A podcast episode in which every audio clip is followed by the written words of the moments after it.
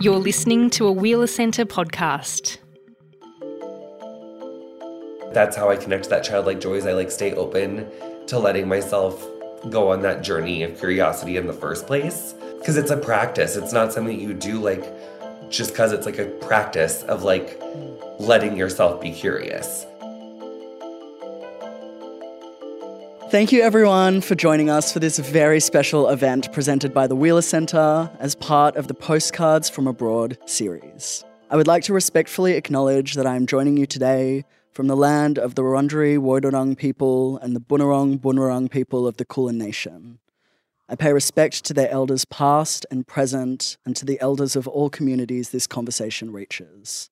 The land JVN is broadcasting from, as well as any First Nations people who will be joining us in the digital streaming space.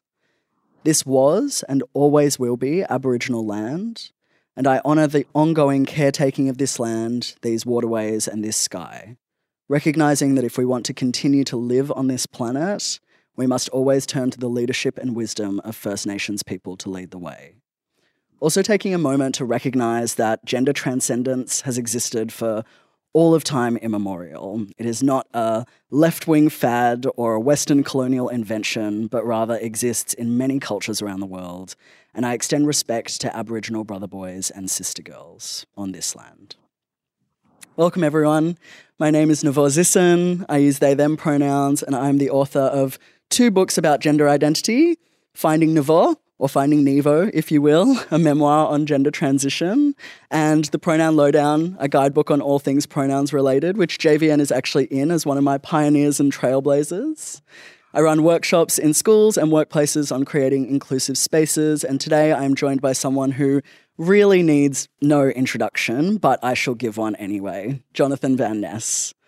Jonathan Van Ness, who uses he, she, and they pronouns, is an Emmy nominated television personality, New York Times best-selling author, podcaster, comedian, and hi- hairstylist to the stars.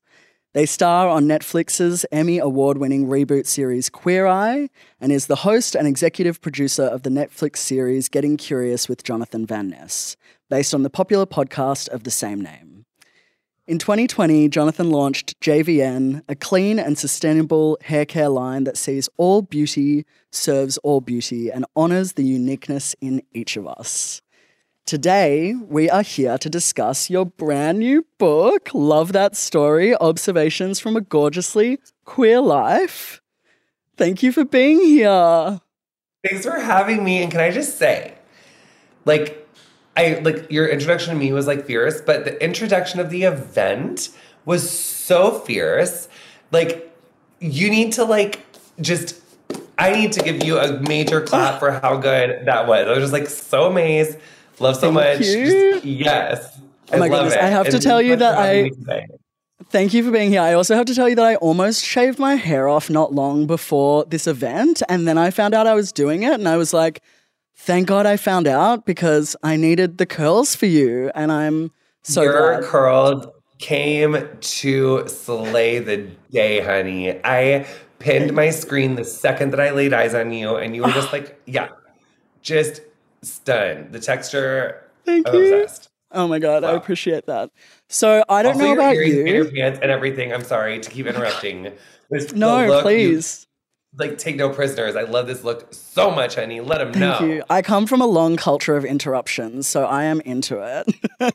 Uh, so I wanted to say, I don't know about you, um, but I am overwhelmingly excited. So if you would indulge me, I thought that we could just take a second before we launch into our questions to take a deep breath together in through our noses and out through our mouths on the count of three and land in this divine space. And I also invite anyone who's watching to do so with us, and then we can all arrive together. All right, so on the count of three, are you ready? One, two, three.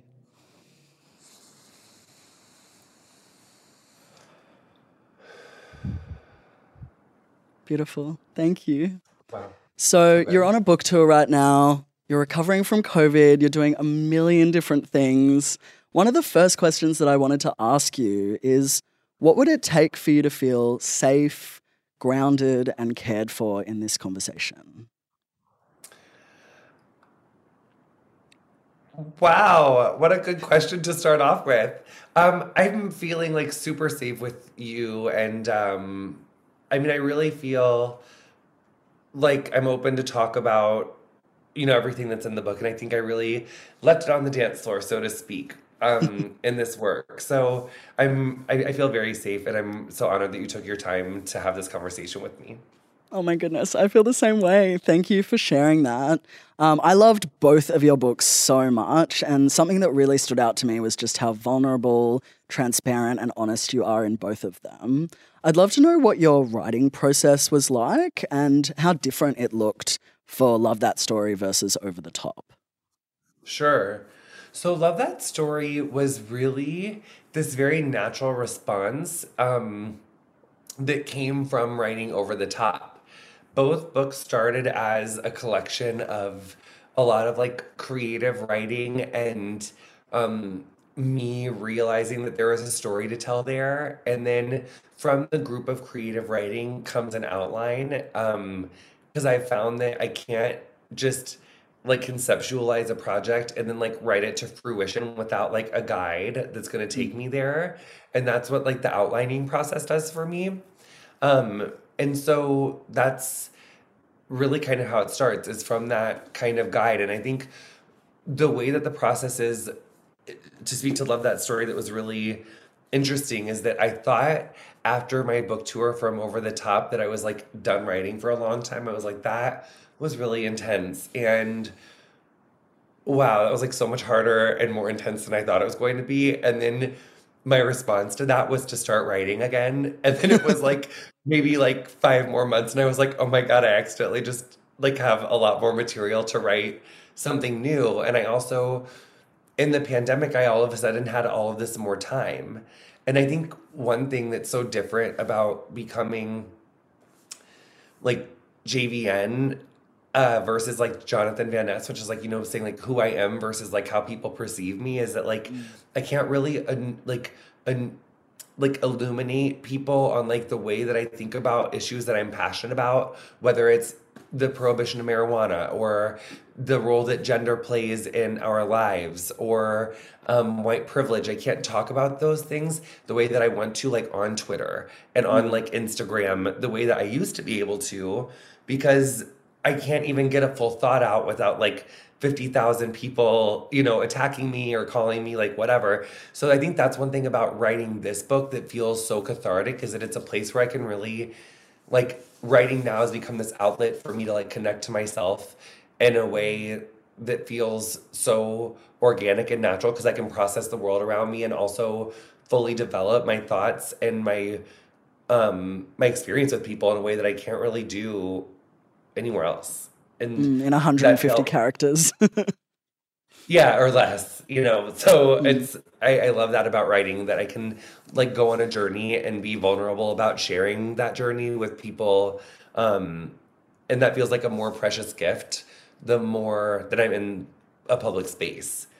Mm. Uh, to get to really connect authentically. And I feel like writing is the place where I connect um almost well, it's like that and like kind of stand up comedy, I feel like are the places where I show up is the most full aspect of myself. Mm, yeah, that's so beautiful. And that leads really well into my next question as well, which was that at the very start of Love That Story, you, you speak about some of the ramifications of writing memoir. You write that it's like swallowing a couple of Advil after being run over daily by a Mack truck, which I can totally relate to and hadn't necessarily anticipated when writing my memoir. So I wonder, like, how did you care for yourself in that process? And what were some of the lessons you learned in your first book writing experience that may have helped this time around? Yeah, I think ultimately I feel like when the book first like came out, Over the Top came out, I coped by working and just threw myself into work and it wasn't probably totally healthy and then I met my now husband and I think between meeting my husband and then um, moving out of New York and moving to Texas and slowing down and just the pandemic kind of like changing my pace and changing my goals and kind of just laying bare like more of like where I am in my life and what I want to do, it made it more clear for me. Um and that's I think kind of how I cared for myself is that I slowed down and I connected to relationship and I connected to which is something I've always wanted to do and I just never had like I never met the person, I never had the time and this was something that I just I felt was something that I just ended up being something that was really care or uh, caring and and restorative for me. Um, my relationship and then like moving and then writing another book was like really kind of how I've and cats. There's a there's like five cats in there that cats really show up for me. Like just being a cat parent, like it's my favorite form of self care. Yeah, I mean that's queer culture. I love that. um, the section in the book about Quincy's queer history, the small town that you grew up in, was just fascinating, and I love queer history. And especially after reading your first book and your experiences in Quincy, I just wonder, like, what was it like for you researching and uncovering those stories? It makes it was actually really cathartic because I think, and I write about this in the book. I think part of what is so isolating about uh, or one isolating aspect of being in our you know queer community is that like at least speaking for myself i always felt like i was like the first one and i always felt like i was like there's no one else that's ever like come from here that's been like this and like we know what's wrong with me and realizing that there's such a rich tapestry of people who have come before me that have been totally in our community there's nothing that's like that I'm doing that hasn't been done before was so healing and feels so cool that there's like so many people who have blazing who have been blazing their own trails and making a world that was more accepting that allowed for me to become a trailblazer and allowed for me to like and and I think there was were people in my hometown that I didn't even know about mm-hmm. and I I think that in this world of so much negativity and so much like divisiveness it's important for us to look for place like look for people that have done so much for us and look for things to celebrate. Because there is so much to be aware of and that means that we do have to work together and we do have to be aware but we also have to be aware of like the beauty and the resilience. And that was something that i wanted to highlight in that essay yeah, I think that speaks so beautifully to what I often think about with activism of like it's not the instant gratification of social media where, you know, you want to do a thing and then it's just out there. It's like this life cycle of generations where we are, you know, sowing the seeds of plants that we will never bear the fruit of, but at the same time like eating the fruit of our ancestors and those who have blazed those those paths before us. Yeah. Ah. Yeah, it's so beautiful. It's like we're doing it because we're like really thinking about future generations. Like we know we might not see these changes in our lifetimes. And that leads me to my next question because this book covers so many different topics from grief, cannabis legislation, TERFs, queer history, body positivity and neutrality, which was very important for me to read at the time, racism and white supremacy. And I, I wondered what your relationship is like with activism and whether you call yourself an activist.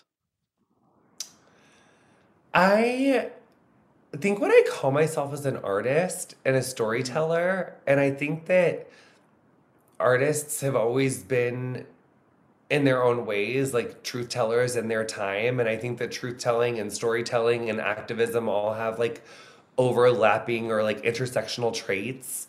Um so i don't i think it's like such i don't know why i get so stumped. I think that i am an activist but in like for me, what feels like activism is like the connections that I made in my life and people mm. whose lives that I've been able to reach and move. Um, especially like people that fall much more on the conservative spectrum and who I'm like begging like people like my dad to like see our humanity and understand the history that we come from and understand the role that they may have played in that due to whatever mm. privilege that they have access to and understanding that like acknowledging privilege doesn't make you a bad person or doesn't make you like, you know, this like evil person for like acknowledging that privilege has existed that you have also benefited like two truths can be true at once mm. which is that like and i get into that in this book and so but i think that it's also important for us to show up to difficult conversations around race privilege um, political discourse democracy uh, in what show up as yourself And I show up in these conversations as myself and through research and experience that I have done, you know, as myself. So I think, what do I label myself? I don't know. I don't think that's as important is that we do show up to these conversations and say, like, I'm not an activist. This isn't what I do. We are all activists in our own ways, in our own experiences, and sharing that. So I think that in a public persona way, I don't care if people see me as an activist, and I don't know if people see me as one or if I see myself as one. But I do see myself as someone who like wants to show up in these conversations and wants to give their all like to these conversations that I talk about in this book and talk about publicly because um, I think they're important and they move me. Mm. Yeah, thank you so much. And I really felt exactly that way reading your book. Like I feel like you really succeeded in in doing that just because of how like generous you are as well with where you're at in your journey and and there's so much transparency around like shortcomings and areas that you still need to learn, which I think is actually so rare to find, like even in conversations of unlearning whiteness or white privilege, you know, recognizing like I still have a really long way to go and people have paved this path before me, but I'm going to bring you along on that journey with me rather than, you know, coming at it from this point of kind of a, a self pedestal or like a looking down on. And I think that that's really what helps shift people across that way. And that's really what I felt in your book in a big way. Thank you. I appreciate that so much. Thank you for saying that. So, as a trans person, I never felt represented in any of the media I consumed. I collected characters and storylines like fractures of glass, collaging them together until I could vaguely see my own reflection, but it was always distorted by the cracks. Your episode of Getting Curious on Netflix, Can We Say Bye Bye to the Binary, was one of those full reflective moments, something I so rarely see in mainstream platforms. What does representation mean to you, and what has connecting with these communities meant for your development as a queer and non binary person? Oh my God. Full tears. Oh my God. Oh my God. Um, that was like the like nicest thing anyone's ever said to me in my life. Um, it means so much to me. I mean, even just like moments like that, it's like are just so important to me and it's like why I do that work. Um yeah, it's like why I do the work. I think what's what I well, yeah, it's just like it's it's such a huge reason of why I do the work, and it just means so much to me for you saying that and sharing that, and just it's like yeah, it just means so much. So thank you for saying that. And um, what I really was earnestly thinking as that happened is that like then like once I took in the compliment, I was like, but it's not enough. There's all these like right wing conservative like people and like I can't turn this like representation into like legislative wins and like how do I like make life better like legislatively and like but then I was like take the compliment queen you are doing as much as you can uh you know, so yeah, it's hard because I feel like one really difficult thing about being a queer content creator or like a queer storyteller, queer artist who has a platform now is that there is so few of us. Mm. There's like maybe like 20. Like like yeah. people who like have like I, I don't know, maybe more, but it's like there's so much pressure mm. to like get the opportunity to tell the stories because it just you have to fight so hard to get the representations like not easy to like get to a point to like tell you a story like getting curious on Netflix. Like that wasn't like a breezy journey.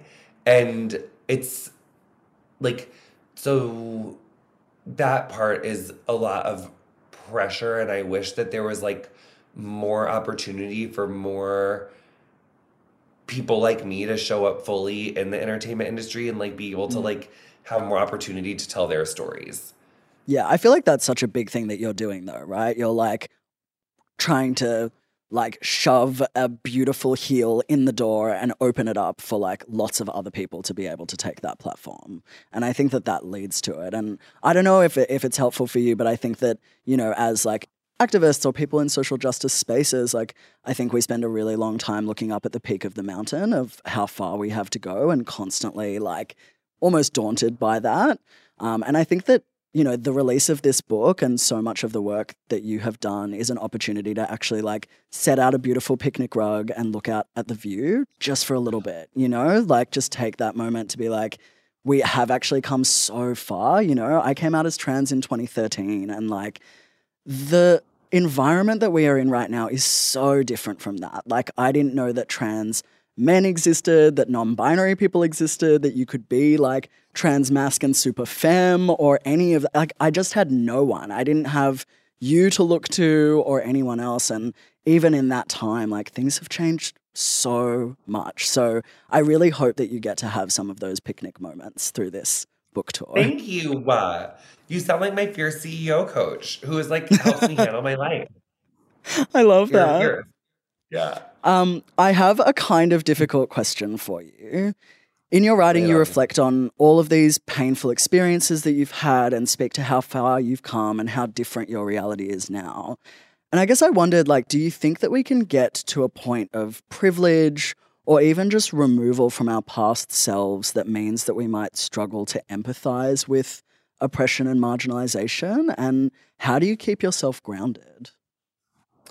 Yeah, I think, well, I definitely know that it's easy for me to connect to my own like to the depth of my own oppression and marginalization. So like when I was in like the throes of my um, meth use or like the throes of like the recovery from addiction or dealing with my HIV diagnosis and like my worst or you know struggling through abuse being like a you know a powerless kid who was getting like sexually abused or you know bullied like the depths of that and understanding the powerlessness of those situations and the dis- the desperation of those situations I will always understand the connection to that because I have PTSD and like I can re- feel it in, you know, 3 seconds.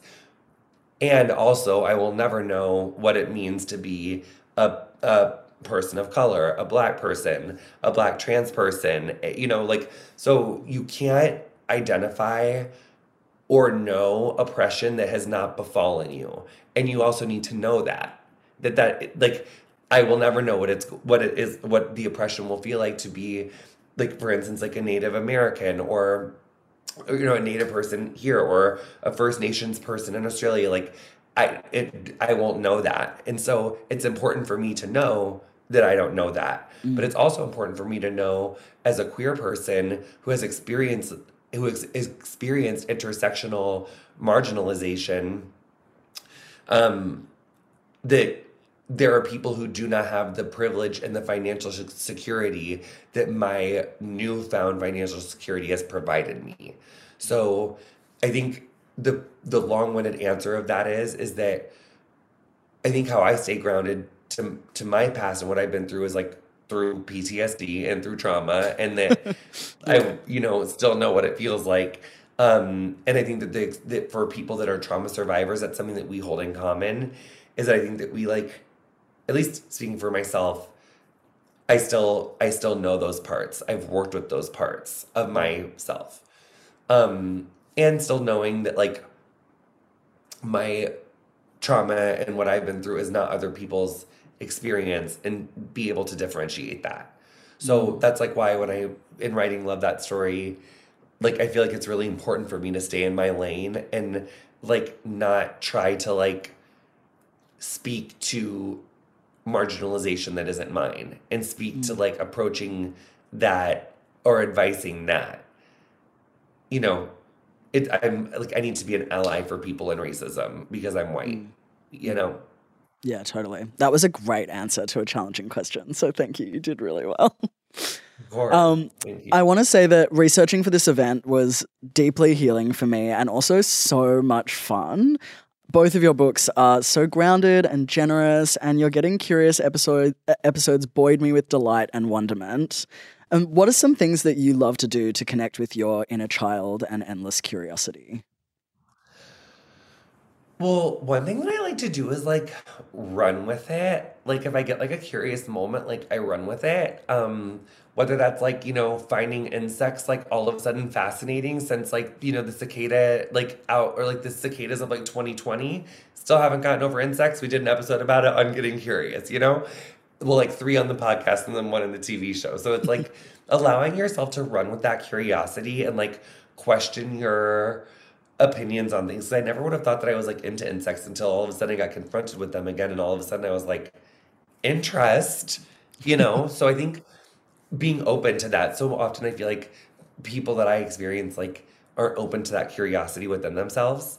And I think that that's how I connect to that childlike joy is I like stay open to letting myself go on that journey of curiosity in the first place.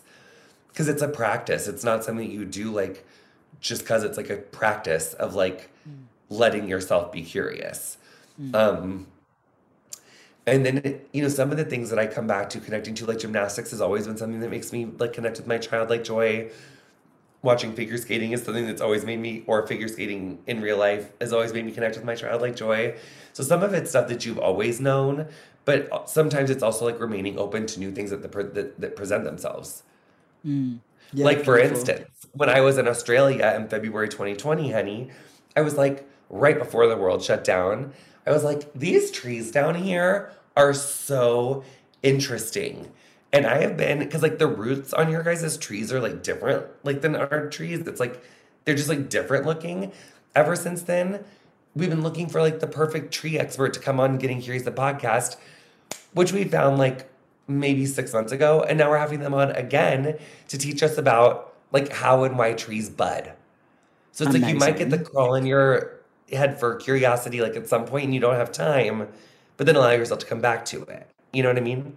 Yeah, totally. I love that. But I also think that you should probably come back to Australia too, right? To like It understand may or the may not be in the works for like several reasons. Like you heard it here first. Like there are things that are super duper in the works as we speak. Okay, well, if you need a home cooked meal when you're in Melbourne, you just hit me up, baby. Oh my god, I can't wait. I had like some of the best snacks in Melbourne ever. yes. Um, Really good. I loved your episode of Getting Curious about trans joy. And I wondered if you could talk to your experience of trans joy or witnessing of it in others. I think I'm like a really lucky person because I get to experience a lot of trans joy in my life with like my friends, like whether it's my friend Alok or Ashlee Marie Preston, um, which I always refer to as like a full triple name because I just think it's so fierce. Um, or like my friend Joshua or Travis. Like I have a lot of friends who I get to like see their queer joy on like a daily, which I think is just like such a blessing for me. Um, and I also get to see it like in the world. But I think what's so important about trans and queer joy is that and I didn't like invent this term. I like learned it from my friend Alok, but like so often our narrative of like queer and trans experience is like tragedy and triumph. And it's not like all the cool stuff in between. Like I made this omelet I think is cool on Instagram, or I did like, you know, some completely like otherwise like not just you know, just like a thing. Just you know, did it mm-hmm. just did a thing give me some of that too. Like I love that too. Like I love like let me see your review of bread. Like I want to see like I just want to see like our daily lives too and just examples of like us thriving living our daily lives. Like what's your or like if you're an artist like let me see you paint. If you're a you know a skater let me see you skate. If you're a writer let me see you write. Like I just just living your life and chasing your dreams and your passion in the world that we live in as a queer person as, or as a trans person is an example of queer and trans joy. So just you doing you, yours. Yeah, I I'm feel like there's a lot of trans joy in your like pumpkin growing adventures. Oh my god. I'm honestly like really stressed out right now about it because Oh, it's been brought to my attention that I like overcrowded my pumpkin cage and there's like I planted too many in there and then I confirmed it with my plant expert, the tree person who I'm at Baranda, who I'm interviewing again. I'm getting curious. And she was kind of like, yeah, it's true. And I was like, oh my God. So I, you also are hearing it first because I haven't posted this content yet, but you guys Oh can hear it now. It's fine. I had to transplant two of those eight pumpkins out of that cage. So now I have like six in there, but even the six is like maybe a little bit too much for such like like it's like a generous size bed, but it's not like as big as like it's just like a whole thing. So I just Well, I'm sending like Just- all of my trans joy so towards your pumpkins. rich thoughts to the pumpkins. yes, I can do that. Yep. Done. Done. My overzealousness, honey. I always overplant. I do that. I freak out. It's so I fair. I hear you. I get it. Uh, you're you're often asked in interviews, and particularly after Over the Top came out, to speak about some of the most traumatic moments in your life. And so I wondered, what is a question or some questions that you wish you were asked more? Well, kind of like everyone that you've like asked so far was really fun. Yes. Like about just like writing process and like, you know, trans and queer joy. Um I think one question that I wish that I got more was like how can people be better allies? Um like how can people take on these issues for themselves better? Um I also wish I got more questions from journalists who actually like read my work. Um because that's like another thing of just like reading the title and like your chapter titles and then like just taking a few swings in the dark on like questions that like must kind of apply but like then i can tell from the interview that just like you didn't really read it and maybe you read like some articles or whatever so like just generally like thoughtful questions by people who have read your work is like also really fun Yes, I hear that. Oh my god. uh, you say that your first book is about how you learned to love yourself despite all of the reasons you could have chosen not to. Self care is such a big part of what you bring to Queer Eye and all of your work. So, what does self care mean to you, and how did you get to a point of choosing to love yourself? Well, it's interesting because I think that I first start, thought that self care was like taking a bath, like doing your hair mask whilst taking a bath, like things that were more like beauty related. Then I started to think of self care as being like anything that like makes you feel connected to like your childlike joy. And like your childlike joy could be, you know, lots of stuff, but it could also be like activism or like using your voice or like, you know, learning. Um, you know, even kind of doing like some of what I've done and love that story about like sh- sharing what you've learned, like being curious, like some of that could even be self care like that's what you, if that's like what you felt like was in service of connecting into that like childlike joy. But then I've just realized, and I've been thinking about this a lot lately actually, that like self care is really like doing things that allow us to tend to our highest self, like to our most authentic self. So, whether that means like connecting to your community, connecting to your inner child, connecting to um, something that's in purpose of like your highest self, which is like your most clear, connected, like authentic version of like who you are. And I think that dealing with all of those other parts of ourselves that like can get in that driver's seat and like we identify with and like takes us out of our centered self. Self care is really like doing anything that gets those other parts to like, which is trauma, you know, like getting them to settle down so that we can really like fulfill our purpose. Mm, yeah, I love that. Like self care is care for your higher self because I, I think it is really that like you know bubble baths and like nail polish and stuff and we don't think about like taking accountability as self care or like going through really hard deep therapy and like self work that is really painful as self care, but that is like long term self care, right? Not the like instantaneous self care. And, you know, I think as well, like sometimes we focus a lot on self care and that. Um, can do a bit of an injustice to those who are systemically marginalized and need further support outside of just themselves. And so I wanted to focus as well on a moment for a moment on mutual aid and community care uh, and ask you about your relationship with those things. Just about like with mutual aid and community care. Yeah, like what does communica- community care mean for you in your like daily life, and your self care practices, and like being, you know, as you said, like watching trans joy every day in your close friends. Like, how does that come into your relationship with self care?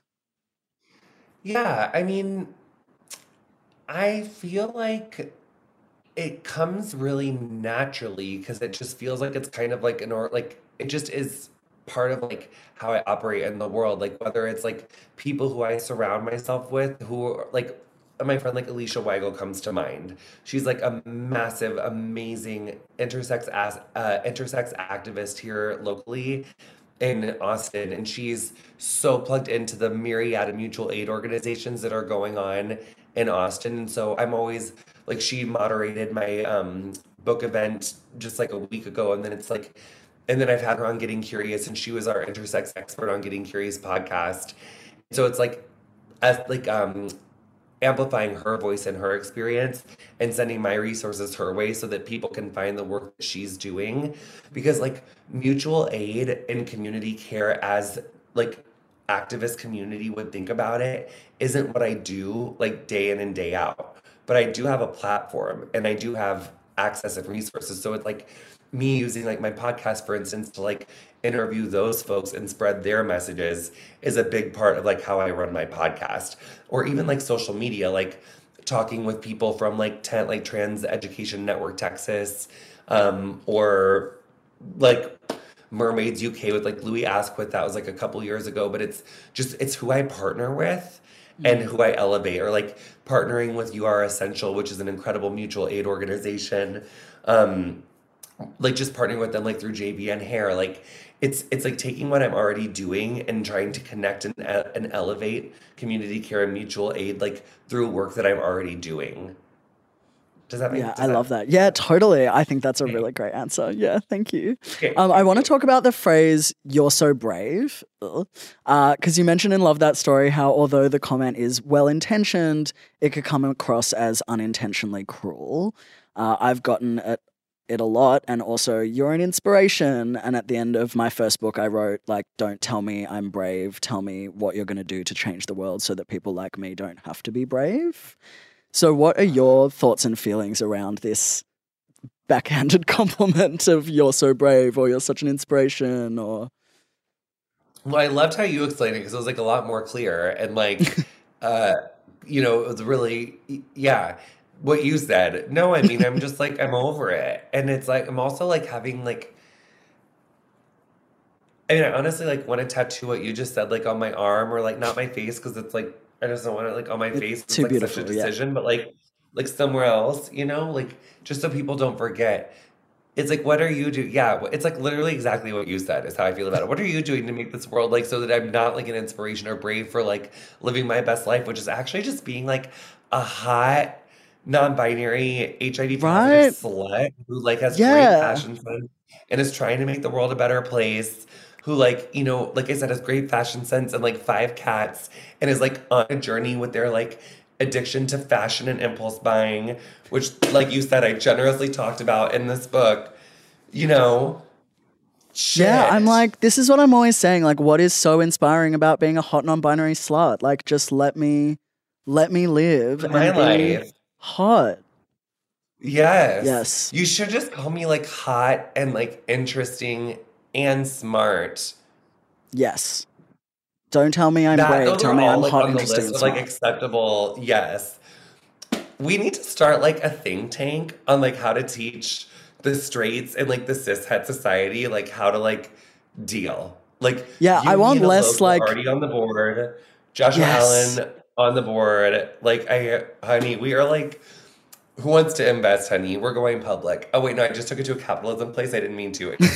Ew. That's the that's the Look, I'm a Capricorn, the- so I am inclined to go that way sometimes, but I understand. I think that we need less workshops on how to be an ally and more on like how to well complement trans people. Oh, I thought you were gonna say like less workshops on how to be an ally, like more workshops on like how to be like hot sluts. But then Oh, well, also that. And No, that. I would no. Okay, let's do that. I, and I no like your more binary choices. It's and. It's like always Yes. both and. It's never or. It's like we need more workshops on how to compliment like trans people better and how to be like a better, cooler trans ally and how to be more like hot sluts generally and like community. I'm down. Which is like I'm a into lot it. of meanings. Because that also means about like radical transparency, communication, STI health. There's like so much there, which is so great. There's so much there. Okay, we need to create a workshop series. We'll we'll meet after this. It'll happen. There is master class for our new class. Oh my god. Look at the volume we would serve. Oh my, oh my god. honestly, we would need so many Love hair products between us. Oh my god. Uh, Uh, I wanted to ask, like, what is one of your proudest moments in the last few years? You've done so much in the last few years. wow. I mean, honestly, not that like lists like matter, but like love that story making New York Times bestseller list was really major and like I'm like getting an essay book is hard to make Mm. that list and then getting one that's like about what mine's about and then having like the tour cut short and getting sick in the middle of it. I just like really didn't see it coming and then making it was just like, oh my God. And it means that people like it resonated with people and that people reached out and bought it. And that means that people are on a journey of doing some of the work that I'm doing, which I think is actually really important to our healing collectively. And so that was just, I was really proud of that. I'm also, I'm really all of my all of my and also like getting curious like every all of the podcasts all of the show has been some of my like proudest work um also not to sound like cheeseball but like my family some of my proudest work like my husband and like our like the life that we've built it's like i'm so proud of like what we're doing and um and also not to be predictable but like my friendship with michelle kwan is like one of my most Oh, that is things incredible. like just really like I do think my lucky stars like and I that that seed got planted in Australia, which I'll never forget because she followed me back on Instagram and like, you know, validated my existence on this earth when I was on your great continent. That's amazing. I love that. I was That's such actually a good in fun fact. I was Oh. in Yas. And all of the boys thought in the car, they really thought like someone close to me had been killed in like a tragic like act like I I, I screamed like so loud and such a piercing scream that like it almost took the windows out like Antoni and Karamo who never jumps like visually like jumped and recoiled then Bobby was like oh my god what's wrong are you okay and I was like Michelle follow me on Instagram. and like I was like inconsolable, like snot. Surely they understood, though. Huh? Surely they understood why you had. Oh no, that they did. Like I couldn't work for like 30 minutes and it was a really busy day. And like they were just like, girl, get it together. And I was like hyperventilating, sobbing. Oh my god, that's I just so like good. loved Michelle Kwan my whole life and then like becoming real life friends with her has just been like, what? Yeah, that's how I feel about you, babe. That's how I feel right now in our blooming friendship. I could scream, but I'm like Actually- trying to be really low key about it. One time, someone told me that I was there, Michelle Kwan, on a poster at a comedy show, and it was actually too much. And I had to, I was like, "Can you put that sign down?" It's like to the pressure. It's like I, but like, so I love you so much, and like, thank you for saying it. But like, I keep forgetting my lines every time. uh, All of my like everything. I so fair. It's like, am I like literally your Michelle Kwan? That's like so much. I love that. Like, I'm gonna Um, save your life. I didn't know. You know.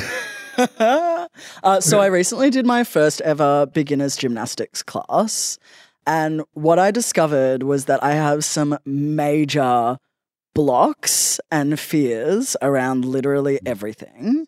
And like going backwards and upside down. It's a lot. Yeah, upside down is so. I like literally we were just doing forward tumbles, like we were just doing somersaults, and I was like, I, I cannot, I cannot do that, and it took me a really Okay, long that's not time. true.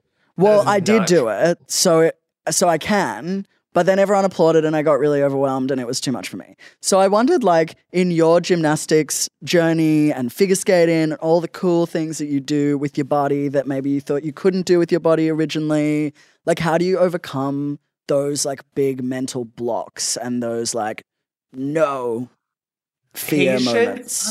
persistence, patience, persistence. I also do have fear. Um, I will say, you know, you're not gonna like this answer. I do struggle with turning into like a stage parent to myself. And I also look for that in my coach too, which is not necessarily like healthy. I respond to like Like just squeeze your butt and s- engage your core and lean on the inside of the blade, you know, or like you know, it's like if you know for figure skating, or it's like Yeah. you know, I like. You know, because I find like my figure skating coach, God love her, she'll be like, "Remember how I told you like to, you know, check to the left? It's like you're not checking. Do you want to try integrating that feedback?" And then I'm like, you know, it's like that. It's kind of like, I respond to that like to the, you know, so that's her way. And then my gymnastics coaches are like, they're actually really loving, but I just like when like because Angel comes to gymnastics with me, you know, and like God, I'm obsessed with Angel from Queer Eye. Like I love her Oh, so much. I love Angel. but like, you know, sometimes, you know, I find myself being like stage parent and I'm like, I said squeeze your inner thighs like six times. You squeeze those inner thighs and do not roll over. Okay, we are holding that handstand. All right? Like, like we can do it. Let's go. Like I just, you know, I get really I'm a cheerleader, you know, who was born like right pre-90s and the age of bring it on. There's a lot of She's unlearning I have to She's do. tough, honey. You know what I'm saying? Yeah. There's a lot. Yeah, I hear that. Um, I have a few more questions, but I also thought I don't want to like put you on the spot, but I wondered if maybe you wanted to do a little bit of a reading from Love That Story. Yes. I can ask you another question if you're not if you like, need a little bit of time to decide what you want to read, or do you have like a go-to? I'm ready. I think um I think I feel ready. I just opened to oh my god, I'm not picking my nose, you guys. I do feel like there's something fully in my nose. I gotta get it out. Oh no, we're okay. It's right inside. Wait, okay. Well, I opened to chapter four. And like just it's just where the book opened. I feel like it's telling me where to start. So let's start here. Um chapter oh wait, should I just jump right in? Yeah, go for it. Yeah, please. Okay.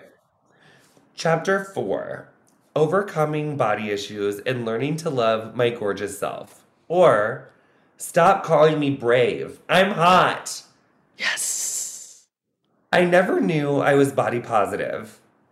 I was positively aware I had a body, but one I found unbearably undesirable to myself and from what I'd been told, definitely to other people. For much of my life, I couldn't find one thing about the way I looked that I enjoyed. It took me decades to accept my body and eventually celebrate it. As someone who is known for practicing self love, I'm often unintentionally reminded of the double edged sword of being associated with body positivity. People are constantly saying things to me like, You're so inspiring for wearing those crop tops and taking your shirt off. I could never do that. Or, I have an average body too. I struggle with confidence, but then I see you and it gives me hope. Um, ew. Why does it have to be an act of bravery to wear what makes me feel good?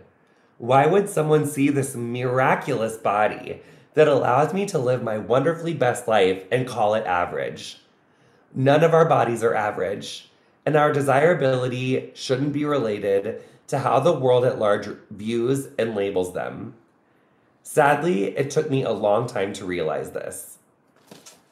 Oh, that was so beautiful. Thank you. Thank you. I love that because uh, your first book I listened to on audiobook, so you were reading to me, which was so fun. And then the second one I read to myself, but obviously heard your voice. But it's really nice to like actually hear your voice reading that part. Ah, of course. Thanks for asking. Yay!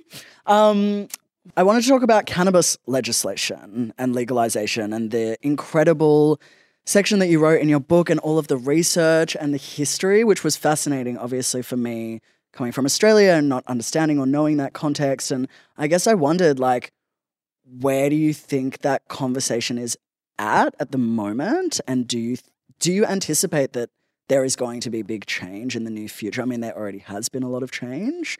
Um, Well, yeah, what what are your thoughts around that? Yeah, I mean, I certainly hope so. I think that there are a couple bills floating around the House right now. There's a Republican backed bill, there's a Democratic backed bill. We'll, I mean, it's overwhelmingly popular nationally, but we'll see if there's like the political will to get it through what is like a very like tightly divided House and Senate. So we'll see what happens. But it's a matter of racial justice, it's a matter of um, racial equity, it's a matter of um, allowing marginalized communities to have more opportunities to thrive and benefit for once uh, from cannabis, which has been used as a cudgel to like hurt and marginalize BIPOC people, specifically Black people um, and Brown people in the United States. So I also know that it's like a much wider issue. I know that like cannabis reform needs to happen in Australia. I know it needs to happen in the United Kingdom. I know that it needs to happen in every developed world because as long as something is um, innocent as cannabis is being vilified and used to like separate families and throw people in jail, we have a huge problem on our hands. Mm, yeah, beautifully said. Thank you. Speaking of uh, separating families, memoir can be a pretty scary space to occupy when you are, you know, kind of revealing your skeletons out of the closet and they're not always your own. Obviously, we speak to our family and like lots of other kind of interpersonal things. And I guess I just wondered, like, how was that for you speaking about such personal experiences? You know, you talk about your dad in your book and I had a lot of issues with my dad writing my book.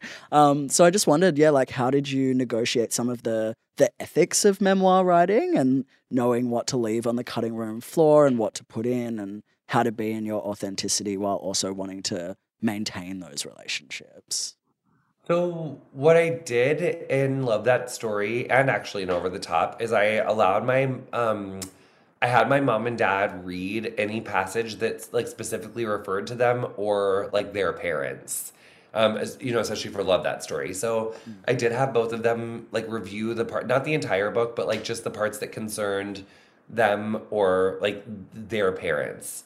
Um, and I did that, you know, ethically because I wanted to make sure that like they were comfortable with like that account being out and that they agreed with it. And um, so that was what I did, and it was actually like really, actually very healing. And I feel like my dad is actually really proud of this book, and you know, read it and approved of it before it came out. And I'm really proud of him because I feel like he's come a long way to say that he's proud of me and for writing that chapter. That's like a lot of that's a lot of growth from for him.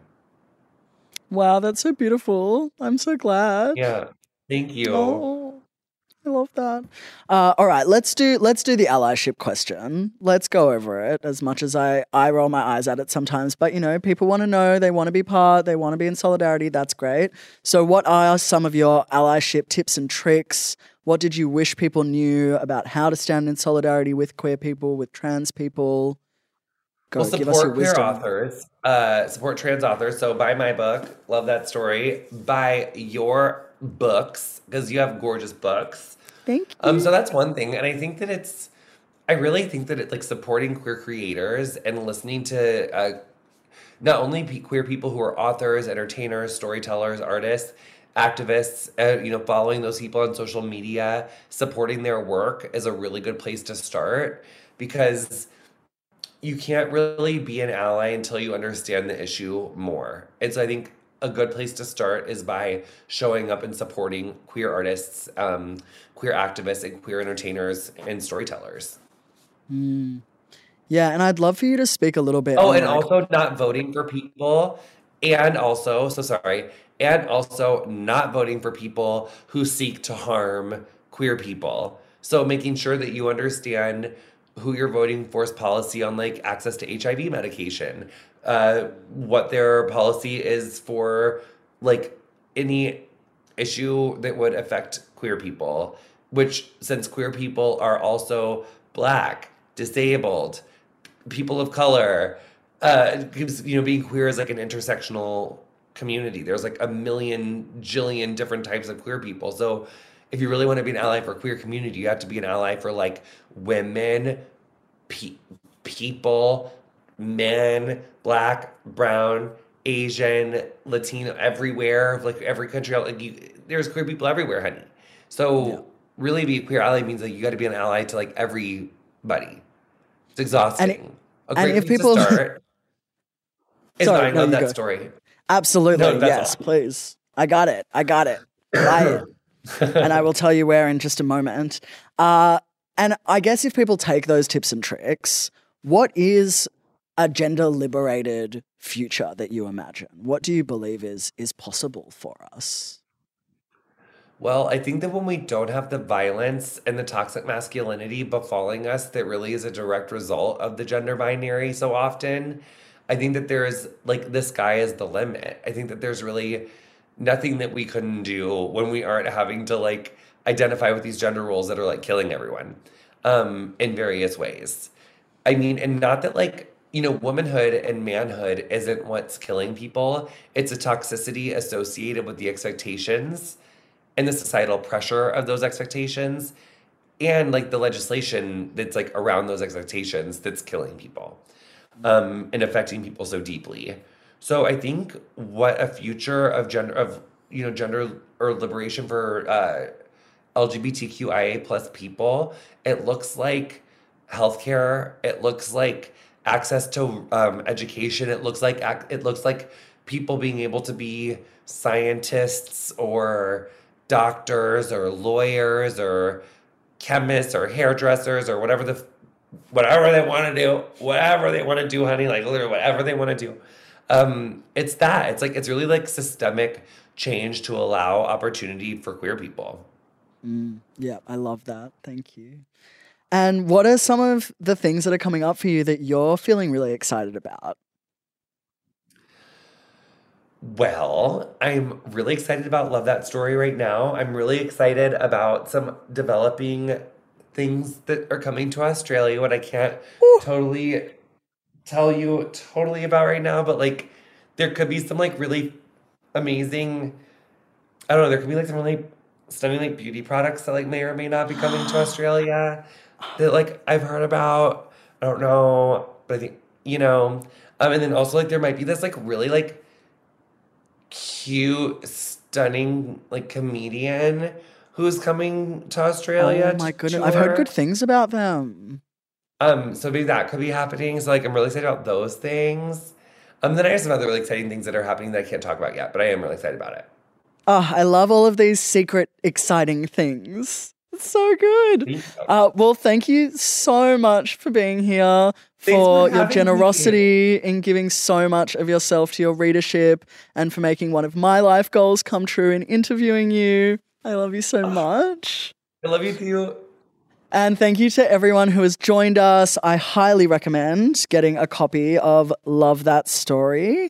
Our online bookseller for this event is Hill of Content. You can buy JVN's book through them to be delivered anywhere in Australia. Thank you so much. Thank you, everyone. Thank you, JVN. I've been Nevo Zisin. Thank you everyone. You've been listening to Nevo Zisin in conversation with Jonathan Van Ness, a digital event originally recorded and released in May 2022 as part of the Wheeler Centre's Postcards from Abroad series. The Wheeler Centre podcast is produced on the lands of the Wurundjeri Woiwurrung people of the Kulin Nation. You can listen to more podcasts or explore videos, news, and our full calendar of events at wheelercentre.com.